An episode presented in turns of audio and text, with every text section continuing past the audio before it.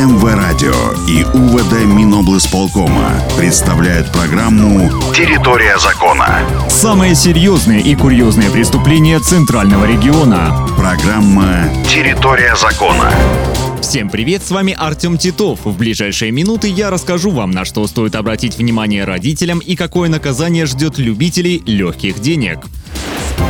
Два жителя столицы заработали миллионы рублей на незаконной торговле криптовалютами. Молодые парни 21 и 24 лет занимались продажей и покупкой токенов в течение нескольких месяцев. Одному это принесло почти 2 миллиона рублей дохода, а второму примерно миллион и 200 тысяч. Но теперь все эти деньги и даже больше конфискуют, а самим обвиняемым грозят крупные штрафы. В нашей стране предпринимательская деятельность в криптосфере запрещена. Покупать или майнить для себя биткоины можно, а вот делать на этом бизнес нет, ведь очень часто мошенники отмывают украденные деньги именно через криптовалюты. Педофила задержали в Слуцке. Поймать преступника помогли педагоги. Они увидели у своей семилетней подопечной новую игрушку. Это вызвало подозрение учителей. У психолога девочка рассказала, что вещь ей подарил 35-летний друг семьи. Родители тогда разрешили своей дочери переночевать у мужчины. Работники школы подозревали, что игрушка появилась не просто так. Возможно, она должна была обеспечить молчание девочки. Потому педагоги обратились к правоохранителям. Оперативники задержали обвиняемого и проверяет его причастность к другим возможным домогательствам детей.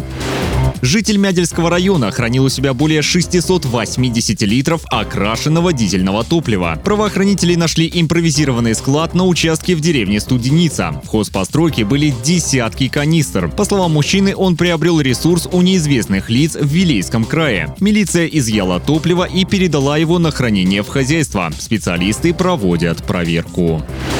Правоохранители задержали виновника смертельного ДТП в Вилейском районе. Сам инцидент произошел в конце марта. Тогда оперативники нашли на обочине дороги вблизи деревни Щарка погибшего местного жителя. Оперативники также обнаружили несколько пластиковых осколков от автомобиля. Оказалось, что обломки принадлежали большегрузу с литовской регистрацией. Его водителя, жителя Заславля, задержали по возвращению в нашу республику. Мужчина признался, что совершил наезд.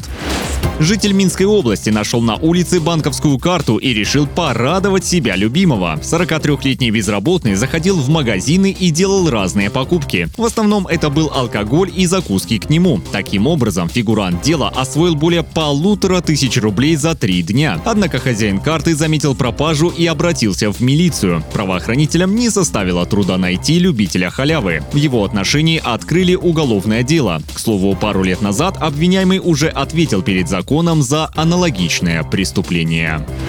Что же на этом у меня все. Будьте внимательны и помните, правоохранители Минской области всегда стоят на страже закона и готовы помочь гражданам. Программа «Территория закона».